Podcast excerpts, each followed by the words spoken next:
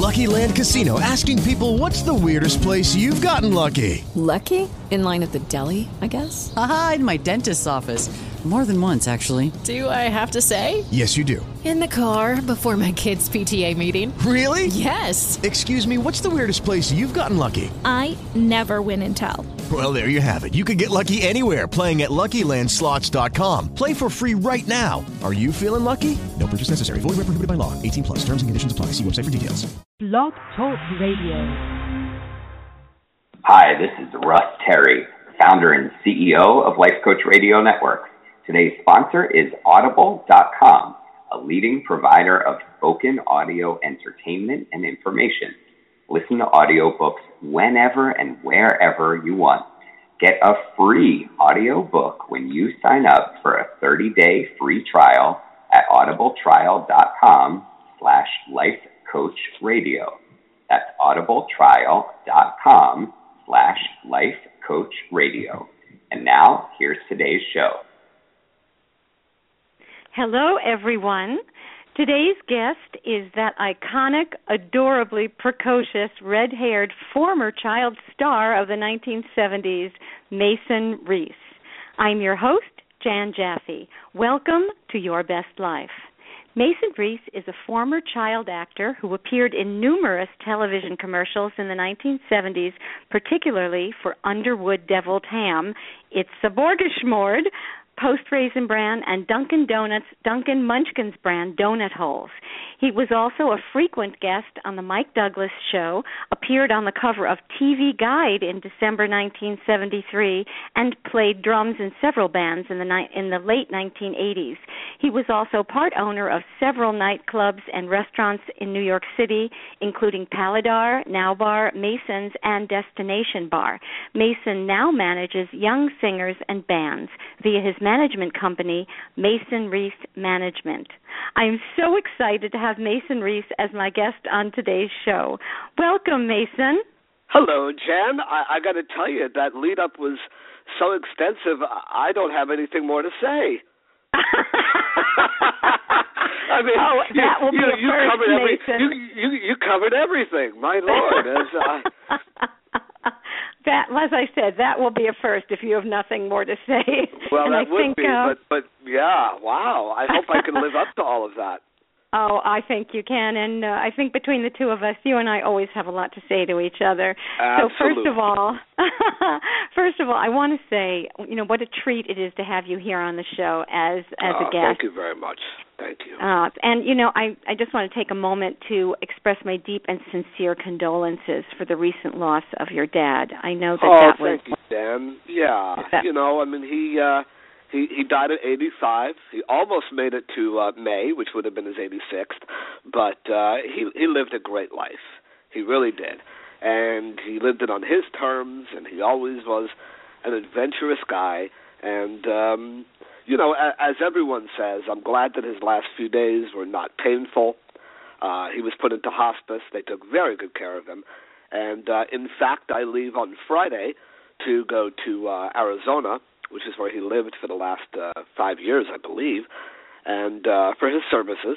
And uh thank you very much. That's very sweet of you.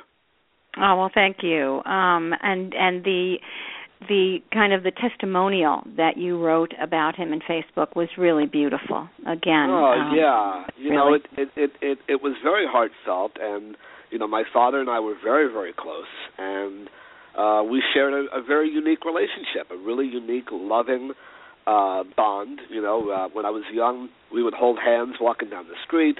We were never afraid to give each other a hug and a kiss. We were very very loving and and uh my whole family really but you know my father was a very sensitive man uh he cried quite a lot which is where where I think I get it from sometimes but um yeah I I I wanted to put some I don't really talk about very personal things on Facebook I usually try to keep it light and and airy and easy peasy but I wanted to say something about my father and I wanted to express some feelings about his life and and and my relationship with him and uh I, I think I accomplished that.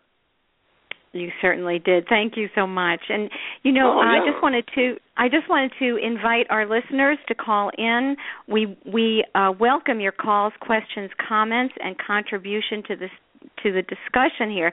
The number is six four six seven one six nine three nine seven. We love your participation, so we'd love to hear from you again, uh, or if you just want to say hello to Mason. So the number again, the number again is six four six seven one six nine three nine seven. So what most of the listening audience doesn't know is that you and I, Mason, have been friends for over thirty years. Can you believe Oy it? Oi. yeah, you've you've always years. lived in this right. You've always lived in this neighborhood, right? And you grew up here, Yeah, except for that on one the little West Side, which is where right, I still except live. for that one and, stint when you were across well, town. Yeah, I lived on the I lived on the Upper East Side for two years, but and I lived in L.A. for one year. Um, Mhm. In 1977, I lived in L.A.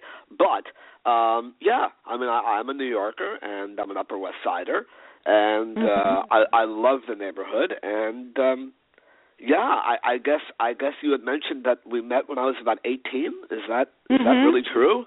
I think, yep. Wow. Wow, that's about yeah. to, that's about to be 33 years. oh my gosh. Yeah, I know it was over slightly over 30. Yeah. Wow, Yeah. that's Yeah. amazing. I did not realize it was that long. Yeah, and I remember when you lived on the east side, you used to call me. We we would talk very frequently, and you'd call, and you were always complaining Oh. about how you did, about how unhappy you were. Well, you know the sad part. The sad part was, and I hope I don't offend anybody in the process, but I actually really liked my apartment. I Ah, just didn't like where I was living. right. You know, I liked the actual physical apartment itself. I enjoyed it very much, but Mhm. I just didn't like the neighborhood. And it was Right. kind of one of those things where I found it last minute, and it was a very good deal, you know, rent wise. And I did sign a two year lease, and quite honestly, from day one, I just really wasn't happy there. Mhm. And you know, I, I, I squeaked by and I survived. But yes, I'm sure I was quite unhappy, and I'm sure I complained quite a bit. well, I think you you liked your apartment a lot. You just didn't like going downstairs and outside there. Um, yeah, I just didn't yeah. like the neighborhood. I found it to be very Right. sterile and and very cold. And and uh you know, the Upper West Side is anything but. You know, it's not Mhm. sterile, it's not cold. It's very it's very family oriented. It's very welcoming. And uh yeah. It's a real neighborhood over here. And your mom, really whom I adore, your mom still lives nearby. In fact, she used to be an actress, right? Yes, as a matter of fact, there was just a beautiful article in the New York Post about my mother. Strangely enough, Oh, wow. I, you know, e- every everyone refers to her as Mason Reese's mother, but maybe I'm going to be uh, Sonia Darrin's son, you know, at, at Uh-huh. this rate because she's getting a lot of press. Um, my mother was in a very, very classic, legendary movie called The Big Sleep with Humphrey Bogart Wow. and my mother was the second female lead to Lauren Bacall. She played Agnes, who was the woman who ran the bookstore. I remember book- Agnes. absolutely, that was my mom. And what happened was there are only two surviving people from that movie. My mother and another actress named Dorothy Malone, who ended Oh, up having quite a lucrative career. My Mhm. mother did not. My mother really didn't do very much, and and really never, uh, you know, materialized into a into a well-known actress, except with the die-hard fans. You know, the people who really follow these kind of things. So, recently it was the 70th anniversary of the movie. I mean, that's mind-boggling to think that, but it is Wow. and they wanted to interview somebody. And the writer from the New York Post, a lovely man named Lou Lumenick, who's the head of the uh, film and critic department, uh, actually reached out to me on Facebook. Because I guess on Wikipedia or IMDb or one of these other search engines, it is listed that I am her son. So Wow. Lou reached out to me. Yeah, it's pretty crazy. Um, Lou reached out to me and said, "I hate to tell you this, but I'm not calling to speak to you. I'm actually calling to speak to your mom. And I said, well, Lou, let, let me see if my mom would be willing to do it because my mom is kind of a very quiet person when it comes to stuff like that.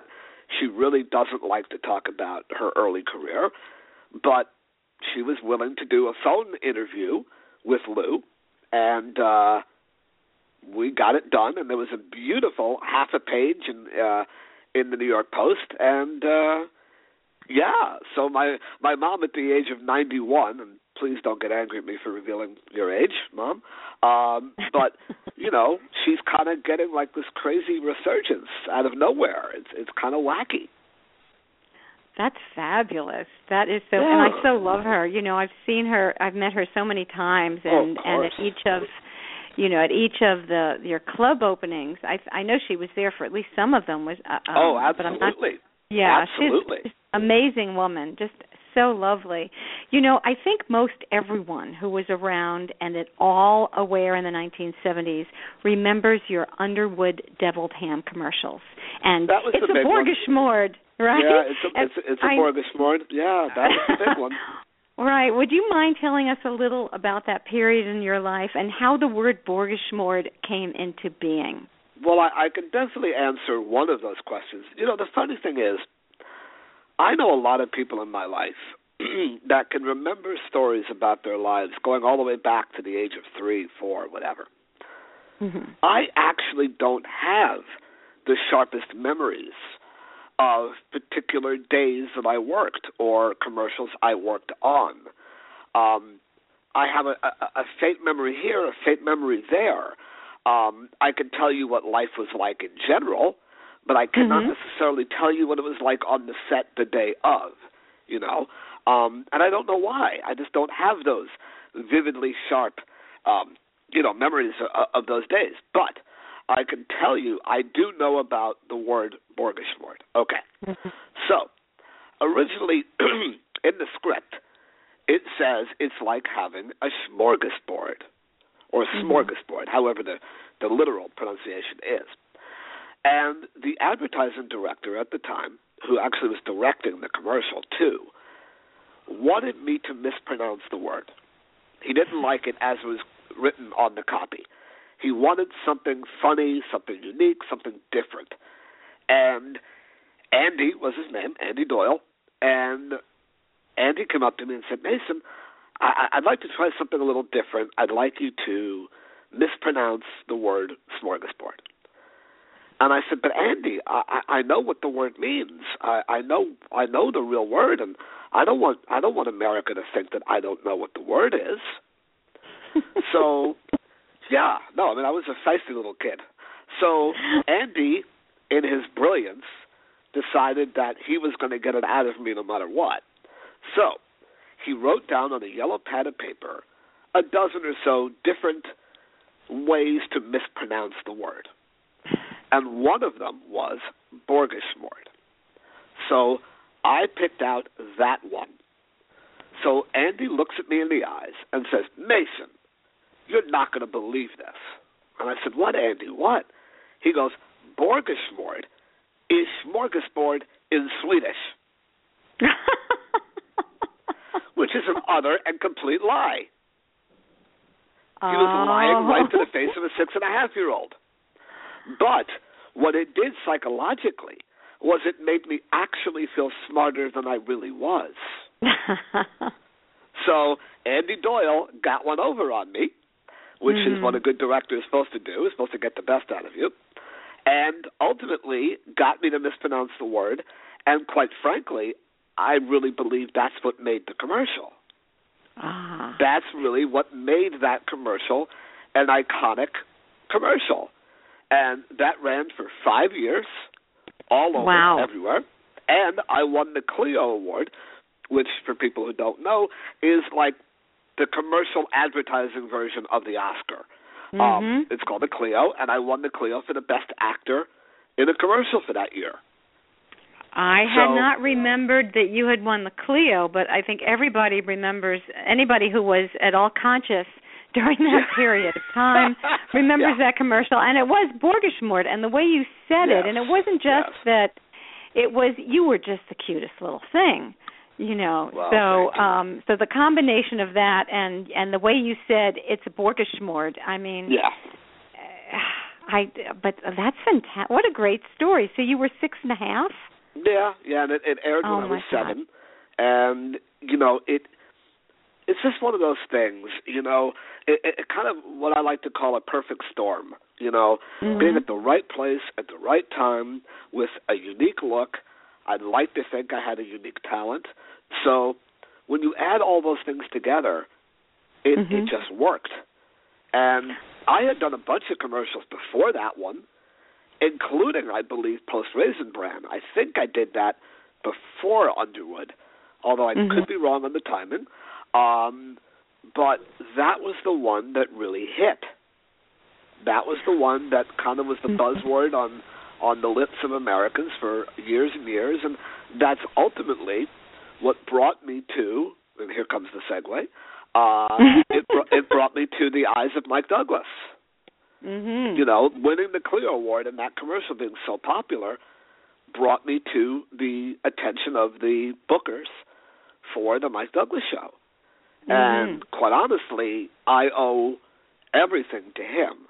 I mean, if it weren't for Mike and his and his unbelievable um, love and, and graciousness and, and, and you know just really coddling my career and helping me, um, you know, I'm sure I would not have had the uh, the popularity that I was able to attain.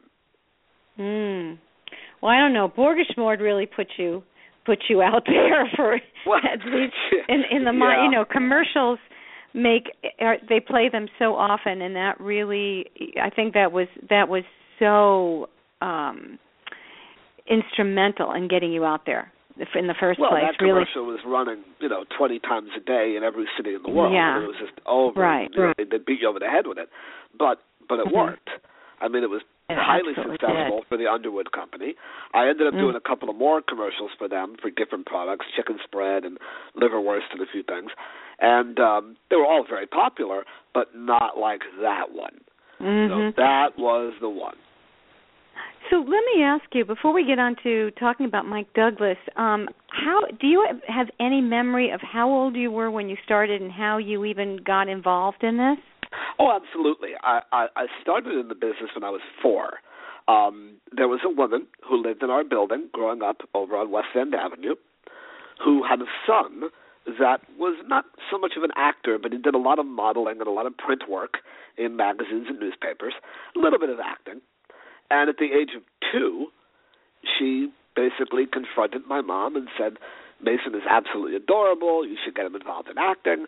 And I had three older siblings that were seven, eight, that were eight, nine, and ten years older than myself. So they were all, you know, still living at home. And the idea of carrying me under one arm and carrying a bag of diapers under the other and having three other kids to take care of was really an overwhelming thought to my mom, especially with her acting background. Uh, when she left the acting world, she was not particularly fond of it. You know, it didn't it didn't hold the greatest memories for her. So the lady kept on persisting over and over again until I was about four years old. And at that time, I was very verbal and very outgoing. And uh, at that point in time, my mom brought up the idea to me. And I liked it. I thought it'd be interesting. It'd be an adventure, something fun to do. And I did one print ad, which aired in, in many local newspapers in New York for Kellogg's Cornflakes. and then I literally went to my first audition for Ivory Snow laundry detergent. And it you was remember for, this? Oh yeah. And You, oh was, my goodness. It was for uh, Ivory Snow, and it was going to be a regional New York, New Jersey, and Pennsylvania commercial for their detergent. Well, what we didn't know was that at the age of four, I was able to memorize a script backwards and forwards. Wow. Okay, just I read the lines over and over a few times with my mom, and I memorized it, and that was it. And I ended up beating out 800 kids for the lead part. Uh, there were other kids in the commercial, but I was the talking part of it. And Mhm. what they liked about me, I believe, was the fact that I was so verbal but Mhm. so young looking.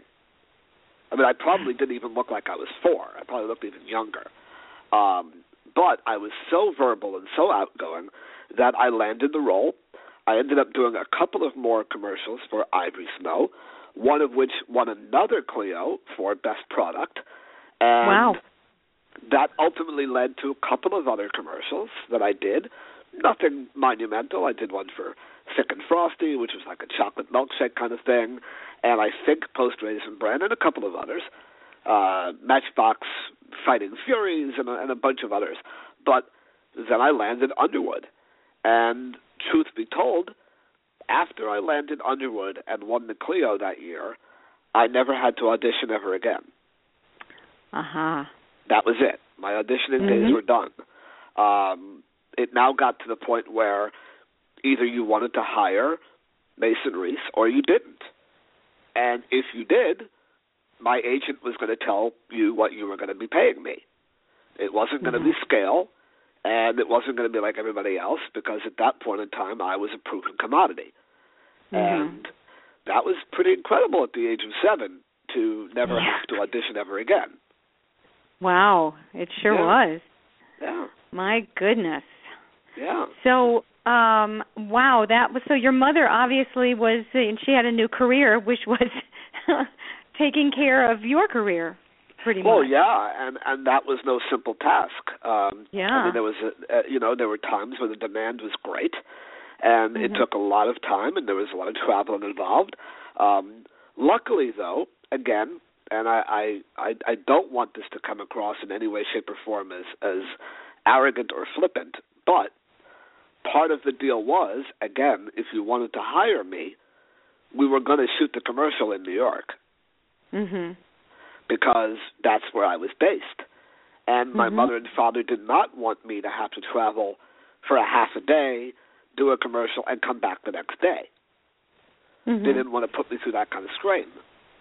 So Right. So how how do you think that that affected you? Did you know from what you can remember at that time, growing up and being so young? Um, what kind of effect do you think that had on you? Well, you know, I I think that the biggest issue for me was the fact that I was so instantly recognizable on the streets of New York. Mm-hmm. So I I constantly had to be watched everywhere I went. I was never alone ever. Um you know, even in later years, I wasn't allowed to walk outside really by myself. Um wherever my mom or my father and I would go or my brother if he was the one watching me, um you know, we would literally get mobbed. I mean, people would Mm. surround me and you know ask me for autographs or want to give me a hug or or whatever it may be.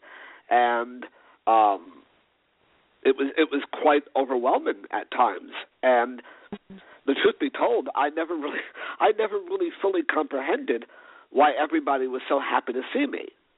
Mm-hmm. you know my attitude was well i'm just being me. I'm just doing what i do. You know Mhm. why why is everyone you know want a piece of me so to speak you know? And so that was a little bit difficult for me to really understand and get a grip on. Um but the beauty of it was is that I had very loving and supportive parents, and their attitude was very simple. We want you to be happy. This is going to be a roller coaster. We want you to enjoy the ride. But the day that you wake up and it's no longer fun for you, and it's no Mhm. longer an adventure, and it's no longer a roller coaster ride, that's the day that we walk away. That's Mhm. the day that you stop because it's not worth it to be doing something that makes you unhappy like you know and there did come a time much later on in my life when that did start to happen but certainly not in the young years not in the early years Mhm. um but i would say that that was probably the thing that affected me single-handedly the most was dealing with the crowds of people and not really understanding why you know, I mean. I would I would do the Mike Douglas show in Philadelphia, and I would walk out the Mhm. backstage door, and there would be three, four hundred people there. Wow. And literally, I I mean, they had to whisk me into the car, you know, to to get me out of there. I mean, it was like a little mini Beatles kind of thing, you know, on, on a much smaller scale. But that's kind of how it felt with the yelling and the screaming, and people wanted, you know, to grab me and pull up my hair and you know whatever else. So, you know, my mother and father were just very, very protective people. Mm-hmm. You know, they never wanted me to get a big head about it. They never talked about money with me. Mm-hmm. You know, we never discussed what kind of money I was earning. We never discussed privileges. You know, they wanted me to feel truly like a seven, eight, nine, ten, twelve year old, whatever. And I think, in retrospect, that that was probably pretty damn important. Yeah, it it certainly is. I mean, uh, but were you were you able to have uh friends at that point when you were doing all of this?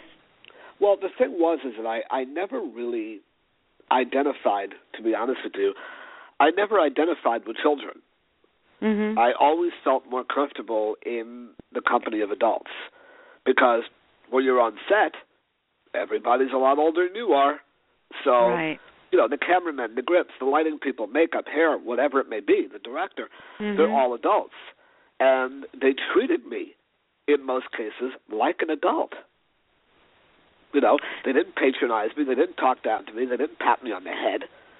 You know, Mhm. I had a job to do. I came in and I was expected to do my job. Mhm. You know, and do it on time, and not cost them money to go over budget. So, you know, that was something that was very important. And I mean, at the age of seven, I learned how to roll craps. You know, I learned how to play poker.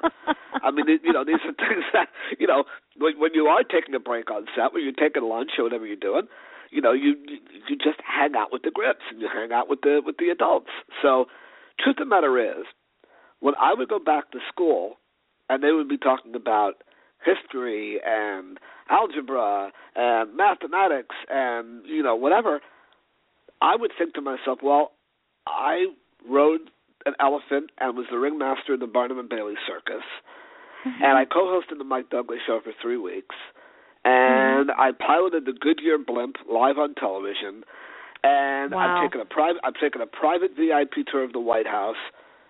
Algebra is pretty damn boring. well, I would think so. Um You I know? didn't you you toured you toured when did you tour the White House? When I was seven or eight, Nixon was in office. As a Oh, matter my of fact, I just missed him, literally, but I was in his office, and I actually got to sit behind Teddy Kennedy's office over at the, um I guess it was the Senate, right? I, yeah, the, uh Yeah. yeah, and and I actually sat behind his desk, and I put my feet up on his desk, and he walked in. and what did he say? Yeah, well, I don't remember the words, but I remember he was Mhm. unbelievably nice to me. Oh, I mean, well, you were so the cute. nicest man. Yeah, and he gave me an autographed picture, and you know, just. But I, but I did miss, I did miss Nixon literally by moments.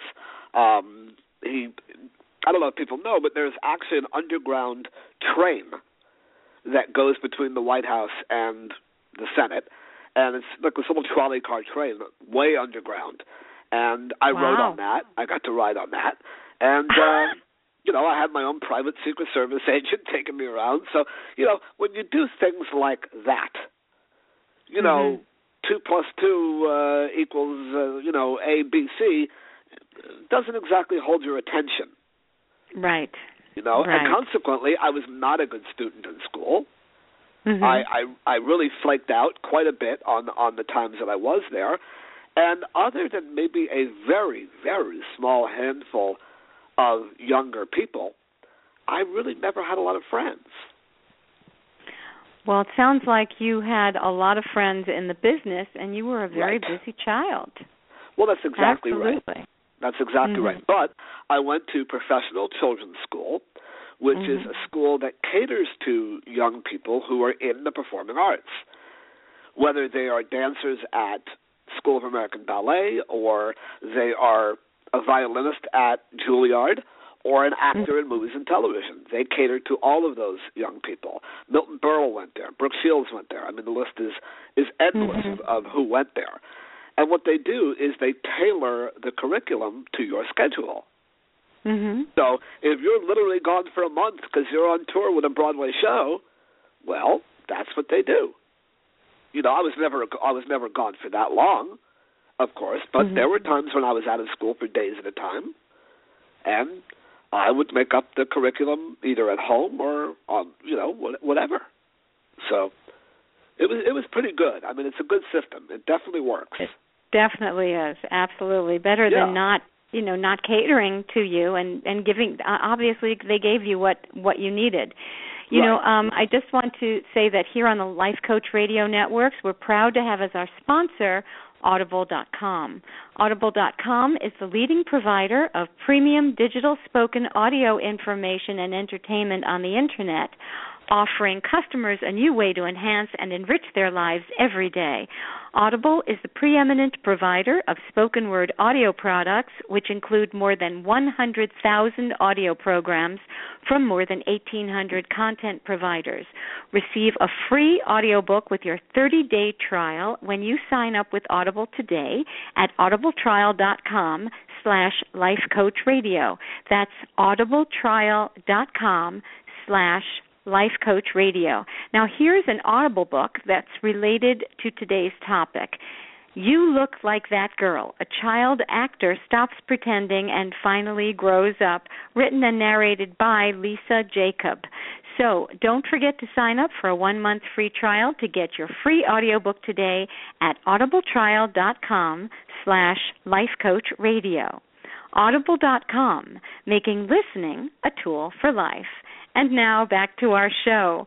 Um, you know, I just want I to remind. Can I just say, can I just say something about that? You know, when I was very young, I was an avid reader. Okay, Mhm. I read a lot, especially in school, and I I, I love to read. But I got to tell you, as I've gotten older, my attention span, my ability to read for long periods of time, has really diminished. And I'm not exactly sure why. I don't have ADD. Uh, you know, I'm not obsessive compulsive where I have to go clean everything every two seconds.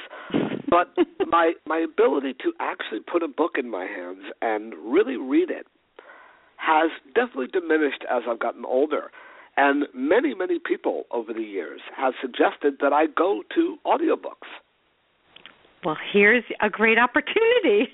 yeah, be- because it's something that you can listen to and absorb, hmm and you don't have to have the the mental focus to read every little letter that's on the page. And also, I have to wear glasses now when I read, which happens to the best of us, of course. So Mhm. maybe that's what makes it a little bit more difficult as well. So I would imagine that you know an audiobook would be ideal for anyone who kind of falls into that category. Absolutely. I just want to remind our callers that we would love to hear from you if you want to call in with a question, a comment, or just to say hello to Mason. The number here is six four six seven one six nine three nine seven. Again, that's six four six seven one six nine three nine seven. So, um, getting back to the Mike Douglas show, which you Yeah. co-hosted, you said for three weeks, even. Three Um, separate I'm weeks. won- yeah. Yeah, and so I'm wondering who your favorite I don't know if we'll call them co-guests on the Yeah, Mike Douglas yeah. show were. I know I know you were on one time with Leonard Nimoy. I was on with Leonard Nimoy. Here's what happened, okay? Okay. very very briefly. I'll make a long story as short as I possibly can. So, the very first time I did the Mike Douglas show, excuse me, I was a guest, and Eva Gabor was the co-host. Oh right. my. So I had never done a national television show like that, and to be very honest with you, I was very very scared backstage. And my father leaned down and said, Mason, if you really don't want to do it, we won't do it. But I'll make you a bet. I mean, I don't even know what the bet was. It might have been a donut. Mhm. It might have been something, you know. He goes, I will make you a bet that within one minute you are going to be comfortable and everything will be fine. And I went out there and I kicked butt. And they actually ended up bringing me back for a second seven minute segment because I was, you know, doing so well. So, as we were in the dressing room on the way back to the hotel, the lead talent booker, the the, the main talent booker for the show, came back to my mother and father and said, uh, uh, you know, Reese, Reese family, yes, Well, we'd, we'd like to discuss something with you. We'd like to run it by you and see how you feel about it. We would like Mason to co-host an entire week. now, we're not talking about 14 minutes now. We're talking about 90 minutes, five shows in a row. Okay? My Mm-hmm. mother and father, literally, if I may say, probably crapped in their pants because I did not have a filter. I know. I did not have I did not have an on and off switch. Okay? So they were really worried what may come out of my mouth at any time. and it was moment. live, right? The shows were no, live. it's not no, it's not live. Oh, they weren't Not live. live. Okay. No, no. Um we did two shows on a Monday, two uh, one show on a Tuesday and then two shows on a Wednesday. So we shot five shows in 3 days. I would Wow. say they were probably done about 3 weeks ahead of when they aired, something like that. Um and, but they were in front of a live audience. Mm-hmm. That they were. I mean, there was a 300 person audience there, so they agreed to do it. Now, what they what the producers did was they wanted to fill 90 minutes with as many subject matters and guests as they possibly could that would keep little Mason Reese entertained. Okay? So, they had to always put in one guest that was kind of topical news.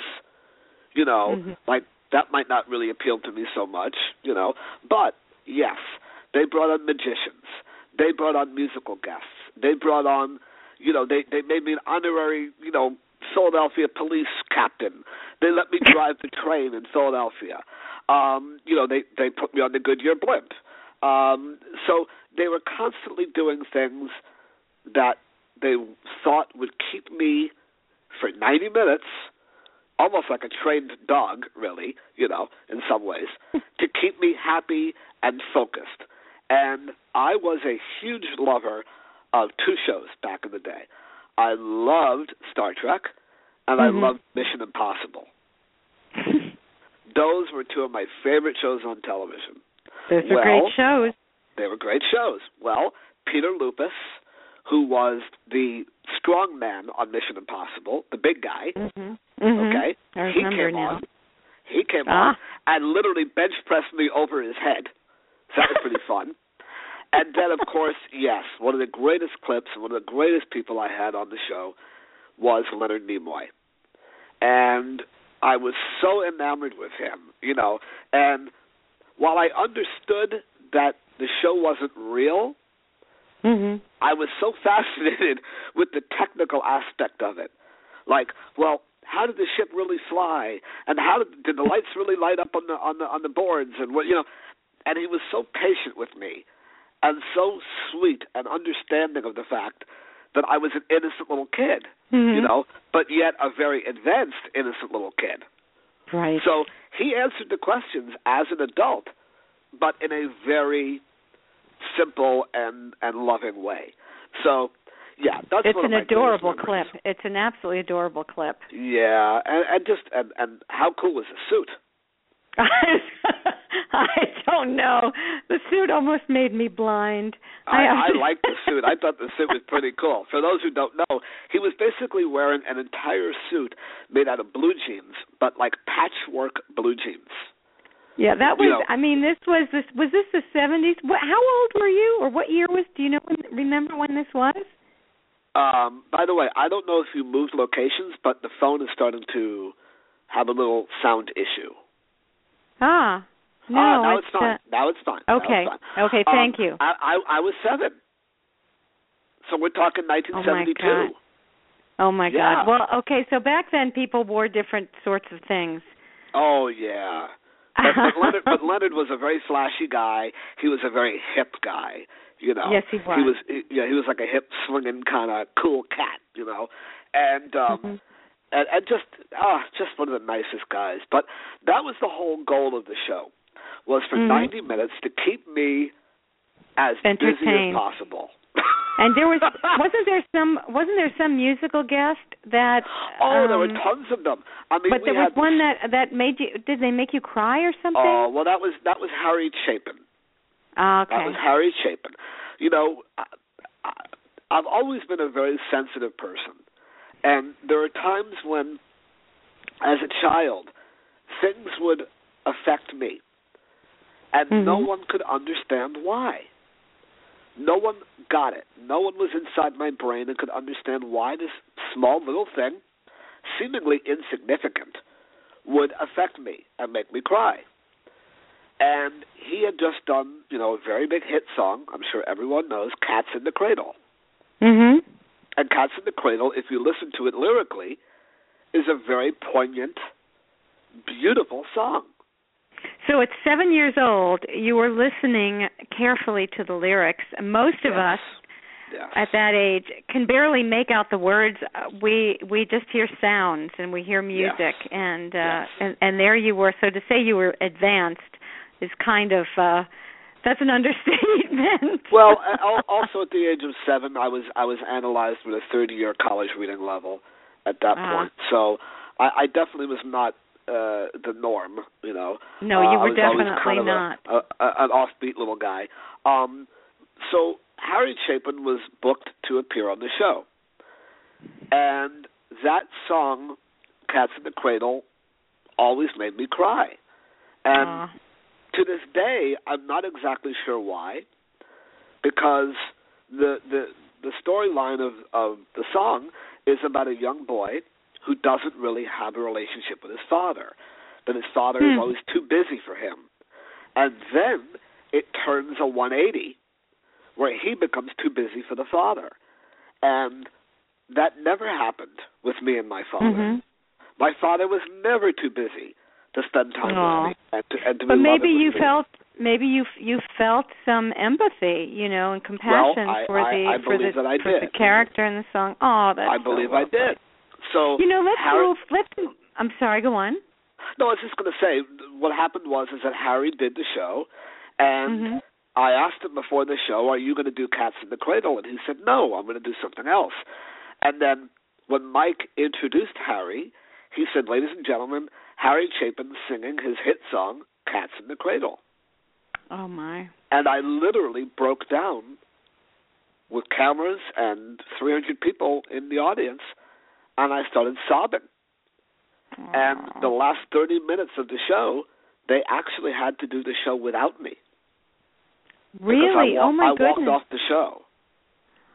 You oh know, my goodness and and they just you know played it off as though you know Mason takes that song very personally, and uh, Mhm. you know he'll be back tomorrow. You know that kind of thing.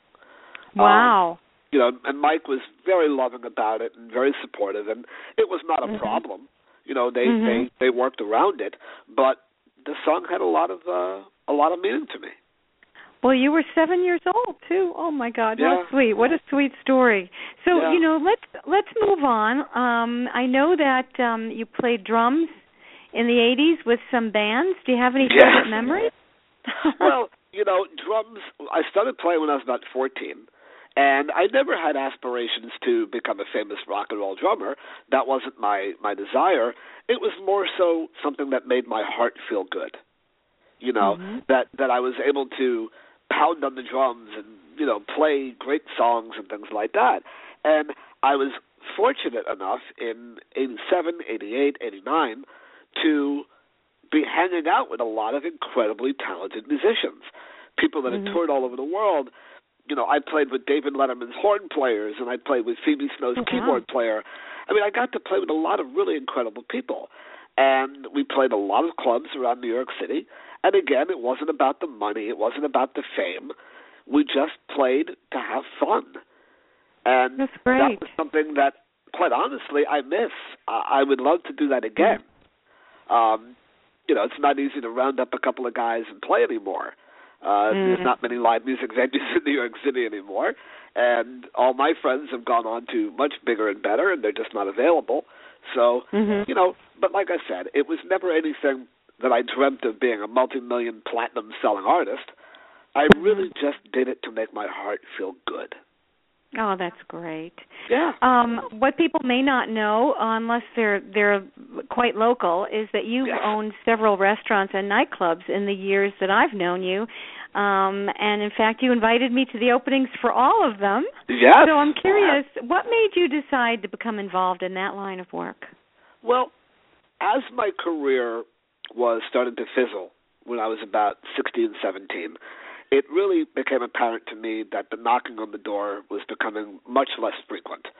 So, growing up in New York City in the early 80s, which I'm sure you will remember quite fondly, was, you know, a very pivotal time in New York. And New York nightlife was booming.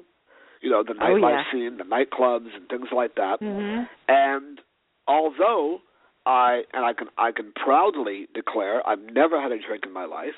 I've never Mhm. smoked a cigarette. I've never smoked pot. The only drugs I've ever done in my entire life were in a hospital after I Mhm. hurt my leg one time. So I live a very very straight life when it comes to that, Mhm. okay? hmm But- Very clean. Yes. Yeah, very clean. I don't eat so well. I need to lose a few pounds, but that's uh, a subject for another time. Um, the bottom line is, though, I wanted to experience New York nightlife. I wanted to go out and I wanted to see what it was all about. And to be, again, not sound arrogant or flippant, I was still very, very famous at that point. Mm-hmm. So every nightclub I went to, every lounge, every bar, every club, literally, it was like when I walked up to the door, it was like parting the Red Sea. You know, mm. everybody moved out of the way. Every doorman knew who I was. You know, every famous club, you know, wanted me to come to their club. And the Velvet mm-hmm. Rope opened, and they ushered me to a VIP table, and it was really quite an incredible experience for me. So, again, to make a long story short, as much as short as I can, I realized after a number of years that I actually enjoyed New York nightlife. That I really kind of I I understood it for what it was. I was starting to understand the dynamics of it, the financial part of it, and I literally became a, a sponge. And I and I observed and I watched and I listened. And I decided at the age of 30, back in 1995, that I wanted to open up my very first nightclub. I felt it was something instinctively that I would be good at. I'm I'm good with numbers, I'm creative, and I'm good with people for the most part. And there you go. Ah, in 1995, okay. I opened up the Now Bar, and Mhm. we Oh, I we remember. ten years. We were there for ten years. Wow, that was the old Mars bar, right? No, that was no, That that wasn't was the old Mars bar? bar. Which one? The The Milk Milk Bar. Excuse me. Mars Yeah, Bar was down. It was further down. Yeah, Milk Bar. Yeah, Mars, right. Mars Bar was over in in the meatpacking district of Manhattan. That was a fun place And too. that was a fun place. That was that was yeah, that was pretty crazy. Um yeah, we were the old milk bar that had been closed Mm-hmm. for many years by the time we got there. And uh, Mhm. you know, we got we gutted it, renovated it, turned the downstairs into kind of like a grotto cave kind of a feel Mhm. with a little waterfall in the back and the whole thing. And we we had a pretty good 10-year run. You know, Absolutely. and uh and then I opened up Paladar, which is a great Latin fusion restaurant in the East Village and Oh, great food too. Oh, I love that food. place. the Mhm. the food was phenomenal and we we got a lot of acclaim and New York magazine ranked us top 100 in all of New York and you know Time Out New York voted us best new Lower East Side restaurant so we we had a good run there too and we were there for about 11 and a half years Mhm. um Destination Bar which was my last place uh was just sold a year ago but I was there for five and a half years and to be honest with you Jann I'm Mhm. done I'm done yeah. Mhm. I- well, I- that, I that's, put- that's a hard business. That's a really did, tough I did business. 20 years in the night in the nightlife business in New York City, and I'm tired. And the Mhm. truth of the matter is, is that it really is a business for the young. Yeah. It really it's truly tou- is. It's tough. It's a really Yeah. tough, tough business. Yeah, it's it's a So- real grind. It really truly is. And the truth of the matter is, it's not the way it was back in the 80s and 90s. You Yeah, know, everything things have has changed really with our changed. economy. New York Right. City has changed. It's a very Mhm. different uh this young town person is really very now. different. Yes, Mhm. the town is very different in a lot of ways. And unfortunately, what that means is that a lot of the creativity and a lot of the uniqueness of nightlife has also disappeared. And You know, I I want I'm going to that's- that's a interrupt you. Yeah. I really, I, I'm going to interrupt because I really want. There's so much more I want. We're running out of time, and I re, there's a couple Okay. of other things I really want to hit on. So, um, I really want to talk about uh, just briefly touch on the pilot that you recently completed, and you had a very interesting cast. So, would you mind Yeah. uh, quickly Well, telling our was- what listening audience was- a little? This relates back to what I said before about the door. You know, no one knocking at the door. Okay. hmm So what do you do when no one knocks at the door? Well, what you do is you create your own door. Okay. hmm So I contacted a very good friend of mine, Stephen Wishnoff, who was a former producer at TV Land, Mm-hmm. and I said to Stephen, Stephen, I want to get back in front of the public eye. What do you think we should do? And Stephen said, Well, we need to form a production company, which we did. What is the name of that company? Borgaschmord Productions. So there you go. A little homage to the old days, okay? right. And what we did was he wrote and created a fantastic 30 minute sitcom. And a year ago, January, I went out to LA for five weeks and we shot a pilot for the show. Now, the show is very much an old fashioned kind of sitcom with very fast pacing.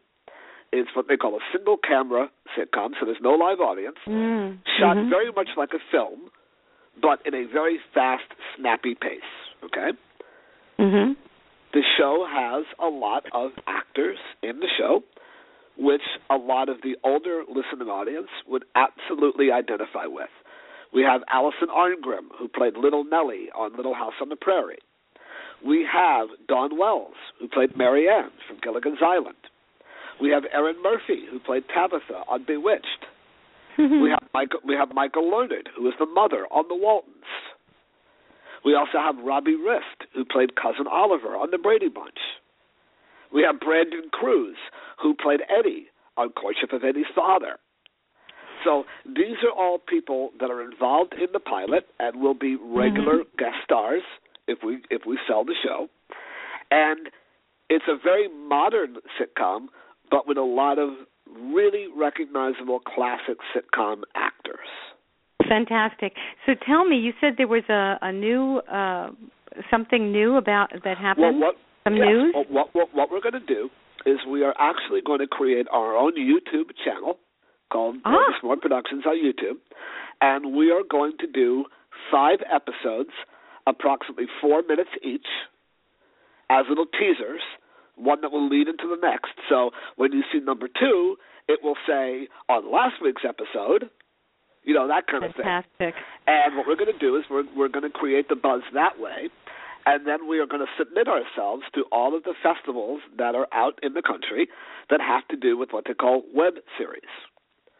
And ultimately, the the the the, the ultimate dream is to be picked up by a network, obviously, and uh, and then convert from a web series into a full, you know, 22 minute actual sitcom. Oh, that you know. sounds so exciting. What a Yeah. great, great idea. So tell me, So- what projects are you working on now?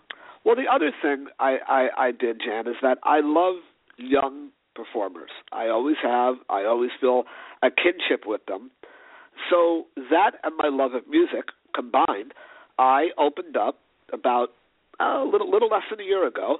I created Mason Reese Management, and Mason Reese Management is a small little boutique management agency that works with young singers and young bands. We have people from New Jersey. We have people from San Antonio, Texas. I literally just flew back from Boca Raton, Florida, where I worked with this incredible 14 year old rock and roll singer guitar player, funny enough, whose name is Mason Pace. So I love I love the first name. Gotta love it. So we went in the studio. We recorded an incredible slamming rock and roll tune. Now we're going to put a press kit together, and we're going to try to get the kid a record deal. So oh, that's so exciting. That's- and that's, that's really Mason Reese consist- Management. com. So uh, anybody can go on there, see the team that I put together, who we're working with. Um, you know, we're we're still a small agency. We only have four people right now on the roster, but we are growing, and we're you know we're going to try to promote young people and try to help them attain their dreams and their goals. That's very exciting. I'm I'm it just really I'm is so, exciting. You know, it, it's something very different for me. Um, Mhm. I, I never, I don't think I ever envisioned, you know, going on the other side of the table, you know, on Mhm. the professional side of things. I don't think I ever envisioned that. But it's challenging, Mhm. sometimes a little frustrating, but Mhm. truthfully, very exciting, and ultimately, I believe, very rewarding. That's great. So Yeah. let me ask you this: as a former child star, why Yeah. do you think? And we've kind of we touched on this a little bit before, but I want I want to know why you you think other former child stars have difficulties such as with drugs and alcohol and the law as as they get older as they grow up you know you you haven't you No, I like you said not. you don't drink you don't do drugs and I, I you know I've known you for more than Right. half your life and you Yeah. d- I can speak for that you you whenever Yeah. you were in a bar or anything you're sipping on a diet coke Exactly. So- right. And, and back in the day, it was Tab, if you remember. oh right uh, I, I, I I jokingly tell people I was literally breastfed on Tab.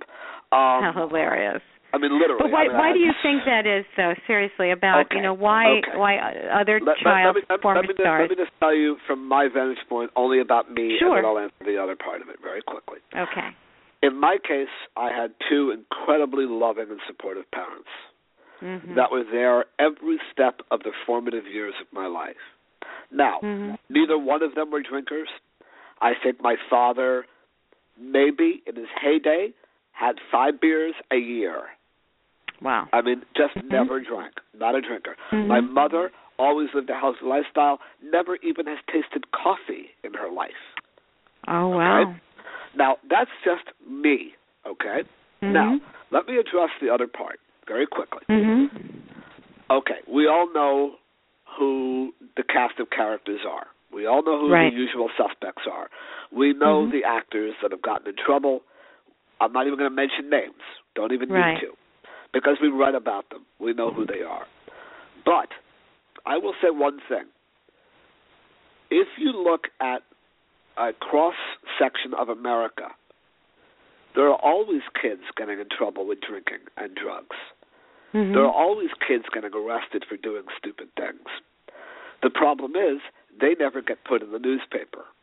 All right. They never get any attention paid on them. Okay, paid to Mhm. them.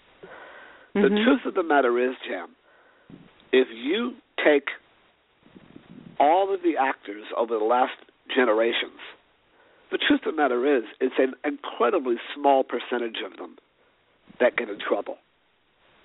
But because they, when they do get in trouble, they are showcased and put up on a pedestal and have a spotlight, you know, shown on them, if that's the correct word, uh, Mhm. shined, shown. Um, all of a sudden, everyone says, "Oh my God, look what's happening to the child actor! They're all falling apart." Absolutely. Well, you know, I don't want to inter- interrupt you. You know, Yeah. I, I love the point that you made, but we all of a sudden we have two callers. Oh wow, So, okay. and we're getting to the end. We're probably going to run a little over, but I'd love to get them in. So, well, that's um, beautiful. Great. Yeah. So, um, caller, your number ends in 1017. Hello? Hi, how are you? I'm good. oh, How are I, you? What's I, your I, name? I know, I know who this is. Uh, I'm just calling in to say hello to a friend of mine, Mason Reese. well, well, hello, Cynthia Smith. Well, hello. I guess you know my phone number because I'm, I, pretty. I most, I most certainly do. Gee, I just wanted to call and say hello and see how Yes. it was going for you. And Yes, it was a pleasure Jen. listening to what I got to hear. Well, uh, uh, thank you, Th- th- Jann. This is this is Cynthia Smith, who Hello, is a Cynthia. very in, who's a very integral part of Mason Reese management, and we are uh, we are working very hard to uh, do all the things that we talked about, to work with these young, talented people, and to help them uh, reach their goals. that's fantastic. Exactly. It's so nice to speak with you, Cynthia. It's a pleasure to meet you, Jann. Such a nice show you have here. I'm sorry I couldn't um, be here for most of it because actually I am at a venue right now with one of our talent that we're representing at Mason Reese Management who's just rocking the house here at the Dubliner in Boca Raton, Florida. We're having a great time. And I just thought I'd call in for a second because he's got a break. And I just wanted to say hello and see how it's going. Oh, well, very thank cool. you so much for calling. it sounds Such a like pleasure to fun meet down there. Yeah. Yeah, Cyn- Oh, Same here. Cynthia, Yeah. I can guarantee you, Cynthia doesn't have any questions for me. No, Okay. I, I, I don't. I don't. But I just wanted to call in and say hi and uh and just let you know everything's going pretty well here and Oh, that's great. um that's just great. wanted to wish you luck. Uh, just see how you're doing on the show tonight and hello Jann. Nice no, to meet you as well. we're, we're, we're Pleasure. doing Pleasure. great. We're doing great. Nice meeting you too, Cynthia. Thank you so much for calling.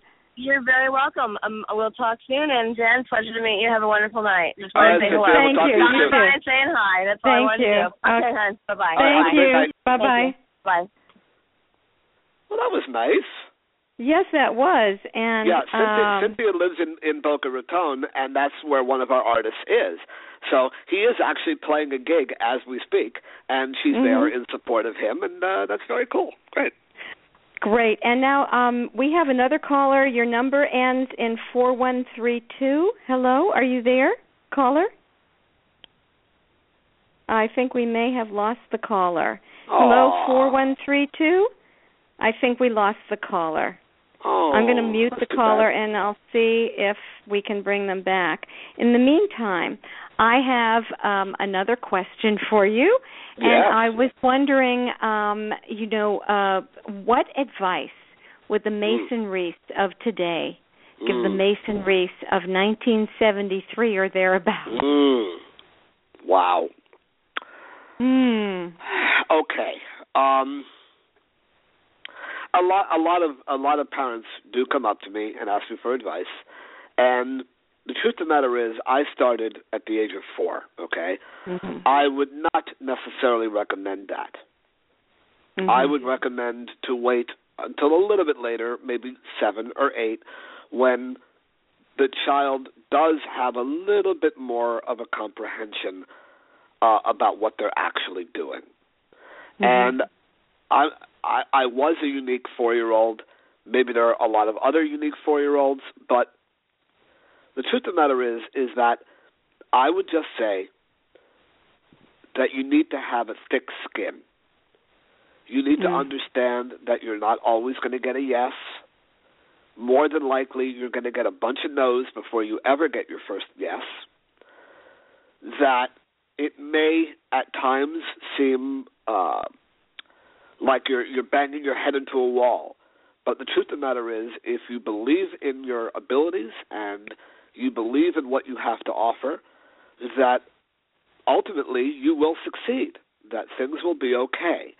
Um, I would also recommend that they do have a fallback in life. That they do go to school.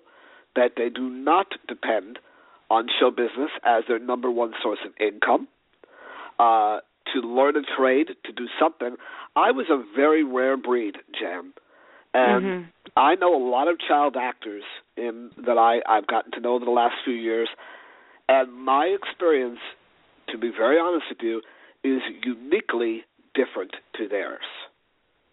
You know, they went through a lot more struggles than I have, and um, you know they're very very close to me, and we're we're we're a tight lit you know tight knit little group, and they've told me about some of the horror stories that have happened to some of them. Everything from the parents stealing their money to mm-hmm. some drugs and alcohol. And while I am incredibly passionate and, and sympathetic and empathetic, I do not identify with it. So I had a very unique life growing up. And I would say to a young actor who's looking to get into business, have the most fun you possibly can. Create it, create the whole thing, and treat it like it's an adventure. Enjoy every moment of it, but don't let the no's and the rejection get you down, because mm-hmm. it's going to happen. You are going to get rejected, and if you can survive that, you will thrive and you will be okay. And I think that would probably be the number one thing that I would preach to any young person looking to, you know, enter the business. Great advice. Yeah. Really great advice. And and I mean if I could add to that just having myself been a performer not as a child but Yeah. um pretty young, even so, and the Yeah. rejection is really hard. And to not, you know, rejection is part of the game, and to not let it define you. That a rejection doesn't mean that you're terrible. It's a total rejection of you. You just may not be right for the part, or whoever is sitting there doing the the auditioning. You may remind them of someone they don't like. You know, it, yeah. it's oh, it's sure. right, and and By the way, that's what's so hard. thing. I want to say one Mhm. more thing, and this is geared towards the parents. Okay. Mm, hmm If if you are attempting to put in your, your child into the business, so you can live through them, through their accomplishments, because maybe you're a frustrated actor that never, you know, got to make it, and if you're attempting to make your child a star, so you can live vicariously through them, then stop. Just stop it now. Don't even attempt to do that because that will never end well. Great advice. Thank Yeah, you so much so. for that, Mason. Oh, Absolutely. Jann. You know, I I'm I cannot believe we're the time has just flown by and I mean we're already it's already after 9. So, um this has been such a wonderful and informative show. Oh, thank and you. I, I really just appreciate you asking me to do it. Oh, it was a delight, and I just want to thank thank you, Mason, for being on the show today. It's been a real delight for me. I'm Jann Jaffe, and it has been my privilege to have been your host this evening. I'd like to offer our listeners a free 30-minute discovery and strategy session, and for more information, you can always email me at info at forwardtosuccess.com. You're invited to share any comments or feedback on our website, Life Coach Radio Networks com. In addition to my solo interview show, I also host Think Tank, a roundtable discussion, and I would be delighted if you would join us for the next episode of Think Tank on March 23rd at 12 noon Eastern. Mason, would you care to share any closing thoughts or comments or website or book or contact information with our listening audience? Well, I mean, I'm on Facebook, uh, Mason Reese. I'm on Facebook.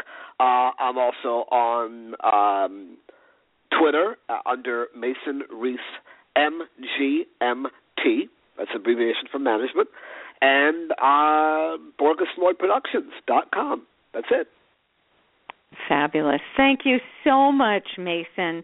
And Uh, thank, thank you you, for being on the show today.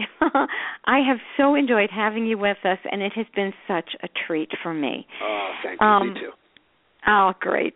And I want to remind our listeners that all of our contact and bio information is listed in today's show description. Now, I'm just going to take a moment to announce a few of our upcoming shows. On this, the Life Coach Radio Network, on March 19th at 10 a.m., The Audacity to Shine. On March 21st at 9 p.m., Courage to Climb. And on March 23rd at 12 noon, Think Tank, The Integral Nature of Anger. And on our sister network, the Life Coach Chat Channel, on March 14th at 7 p.m., Married After 30, debunking the elusive marriage myth for women in their 30s and 40s. So I again want to thank my wonderful friend and guest, Mason Reese, for joining me this evening and making this show a very, very special one. Thank you for listening. Goodbye. Judy was boring. Hello. Then Judy discovered ChumbaCasino.com. It's my little escape. Now Judy's the life of the party. Oh, baby, Mama's bringing home the bacon. Whoa, take it easy, Judy. The Chumba life is for everybody. So go to ChumbaCasino.com and play over 100 casino style games. Join today and play for free for your chance to redeem some serious prizes. ChumbaCasino.com. No purchase necessary. Void where prohibited by law. 18 plus terms and conditions apply. See website for details.